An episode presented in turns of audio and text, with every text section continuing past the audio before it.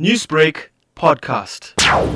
We expect that the Minister of Culture is going to proclaim the election day today. The proclamation then signals the closure of the voters' roll at midnight. It means that anyone who may still want to register to vote in this election can either go to the IEC offices today in all municipalities in the country, or they can go online to our IEC website to register a profile and register. In terms of online registrations, that can still happen up to midnight today.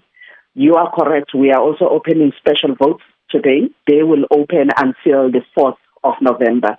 This is for people who, for whatever reason, cannot be at their voting stations on the 1st of November and will prefer to vote at their voting stations either on the 30th, on the 31st of October, when all our voting stations will be open. What can you tell me about the registration weekend that just passed in terms of it meeting targets set out by the IEC? Reports are still coming through because some of the gadgets that we're using were in areas where there is very low strength of the signal. As we bring them through this morning to our offices and as they regain connectivity, we will see more numbers coming through. At this stage, we see a level of activity of close to 1.7 million through all the voting stations, but in KwaZulu-Natal in particular, we saw a registration activity of almost 350,000 people, of which 95,000 of those so far reflect as new registrations.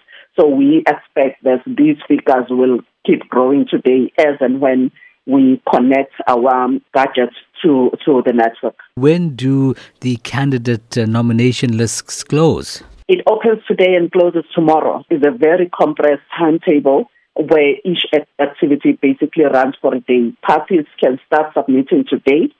We are closing tomorrow.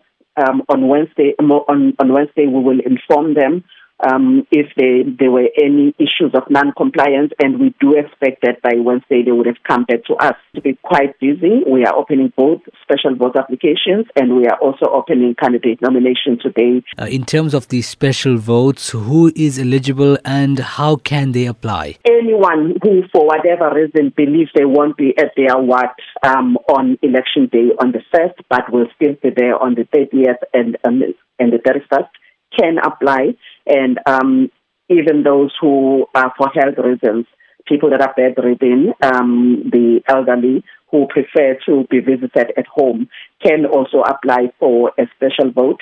Newsbreak, Lotus FM, powered by SABC News.